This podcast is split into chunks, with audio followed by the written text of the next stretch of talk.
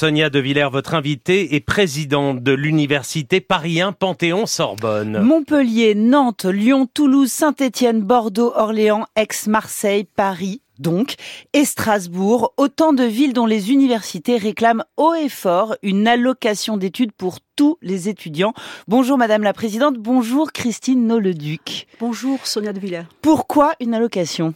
Pourquoi une allocation? Tout simplement parce qu'il était impératif lors de cette rentrée de s'interroger sur la responsabilité de la société vis-à-vis de la jeunesse, et en particulier des étudiants et des étudiantes, de savoir quels investissements on était capable de faire collectivement pour permettre à cette jeunesse d'étudier dans la dignité, d'être en situation euh, non seulement d'apprendre et de se former, mais de créer et d'inventer.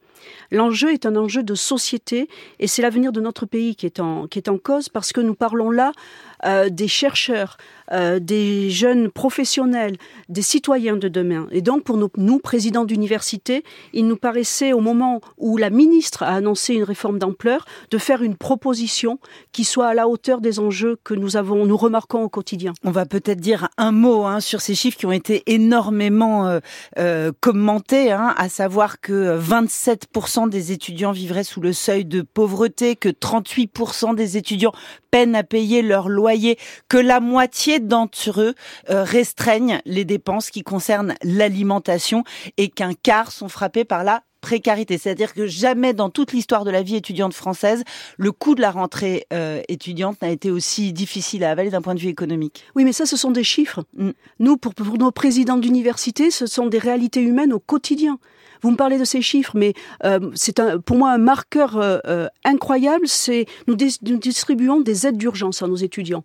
Dans les années précédentes, le montant maximal par demande par étudiant c'était 400, 500, voire 600 euros. Cette année, c'est 1000, 1200, 1400 euros. Alors, il faut expliquer. L'aide d'urgence, ce sont pour des étudiants qui sont non boursiers. L'aide d'urgence, c'est pour pouvoir payer son loyer. Non, ça peut être aussi des, boursiers. Ah des boursiers. C'est vraiment des aides qui dépendent des, des universités. C'est le seul levier que les universités ont pour accompagner, en plus des du Crous, en plus des appels à plus de tous. ça veut dire que vous en débloquez plus que jamais et sur des montants plus élevés. Ça explose en nombre et en montant.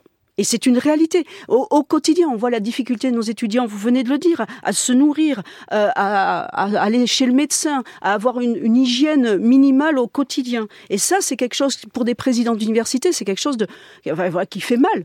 Christine Nolleduc, le gouvernement a mis quand même 500 millions d'euros sur la table, ce n'est pas rien.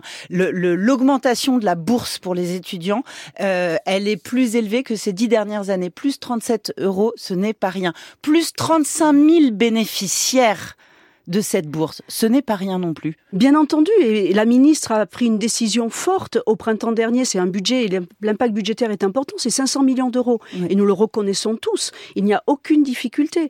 Et c'est justement parce qu'elle souhaite une réforme et qu'elle a une réforme va s'engager, une réforme qui doit être systémique, que nous souhaitons être au soutien aussi de la démarche en, en disant qu'il faut aller plus loin. Il faut prévoir une allocation. De, c'est une proposition, bien entendu. Et il faut aussi se dire que les présidents, on est, on est responsables, on est comptable des deniers publics, on n'est pas des utopistes.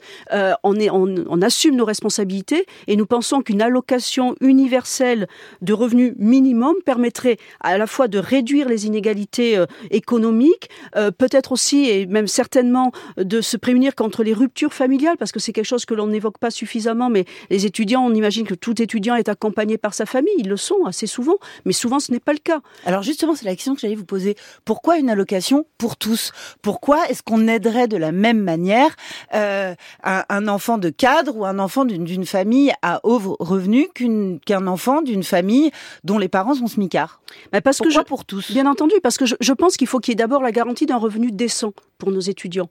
C'est l'expression de la confiance qu'on a dans notre jeunesse. Alors je comprends cette, ce besoin de, de distinguer euh, en fonction du revenu de la famille, bien entendu. Mais quand vous êtes en, en rupture avec une famille, euh, même quand vous n'êtes pas en rupture avec votre famille, combien on voit d'étudiants qui sont accompagnés par leurs parents dans leur choix même d'orientation. On le voit, euh, ils n'ont pas d'autonomie financière, ils peuvent pas trop s'affirmer, et donc ils vont pendant un an ou deux ans euh, faire euh, du droit, faire de l'économie, parce que souvent on estime que ce sont les filières qui permettent des débouchés professionnels intéressants. Ça ne leur convient pas du tout. Ils le savent depuis le début. Ils auraient préféré faire art plastique, philosophie, ingénierie. Ils le font pas parce que ils sont quand même influencés par leurs parents et qui n'ont pas cette autonomie. Alors je rappelle que vous présidez l'université Paris 1 Sorbonne, que vous êtes euh, donc 14 universités à signer ce texte qui a été publié dans Le Monde hier matin, que à vous 14 vous représentez 500 000 étudiants en France répartis sur tout le, le, territoire. On a toujours eu des, des, des étudiants qui travaillent. Euh, Est-ce qu'aujourd'hui, travailler, c'est compatible avec le fait d'étudier à l'université? Ça l'est de moins en moins. Pourquoi? Ça l'est même presque plus. Parce que, bien entendu, tous les étudiants ont toujours travaillé, mais c'était dans un volume horaire qui était souvent accessoire. Ça leur permettait d'avoir un petit revenu de complément. Ça peut être aussi une expérience intéressante de pré-professionnalisation, de découverte du monde du travail.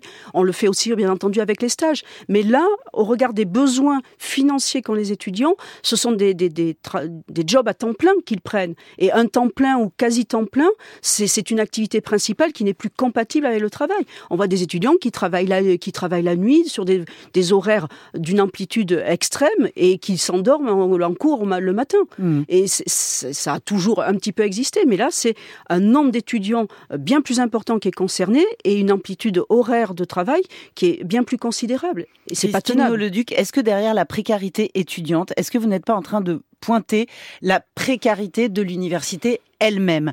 Euh, le président de la République a choisi Hugo Décrypte, célèbre chaîne YouTube animée par Hugo Travers, euh, pour s'exprimer sur l'université. Il vous a tiré sincèrement dessus à boulet rouge, arguant que les universités pouvaient faire mieux avec les moyens qu'elles avaient, pouvaient faire mieux avec les budgets qu'elles avaient, n'avaient qu'à fermer des filières entières qui ne diplôment pas assez, qui ne professionnalisent pas du tout, et que c'est pas parce qu'il y a des profs quand il n'y a pas d'étudiants qu'il faut les maintenir ouvertes. Oui, non, ça peut être une interprétation que vous faites. Euh, non, non, non, on a bien, on a bien euh, ressenti le message. Oui. Euh, vous comprenez, je, je partage pas. je, voilà, il faut quand même rappeler certains chiffres. En licence, nous avons plus de 50% en moyenne d'étudiants qui obtiennent leur licence. dans certaines filières, c'est bien au-delà de ces pourcentages. Nous diplômons nos étudiants en master à plus de 90%, voire à 100% certaines filières. Ce sont des moyennes que je vous donne. Donc nous, nous, nous faisons le travail. nous remplissons, comme on peut le dire, le, job et nous participons à, la formation de la jeunesse de demain. Sauf que trois jours après, vous avez eu votre ministre de tutelle, Sylvie Retailleau, qui emboîte le pas et qui dit « Mais vous savez, les universités, elles ont de l'argent, elles dorment dessus, elles ont qu'à s'en servir ».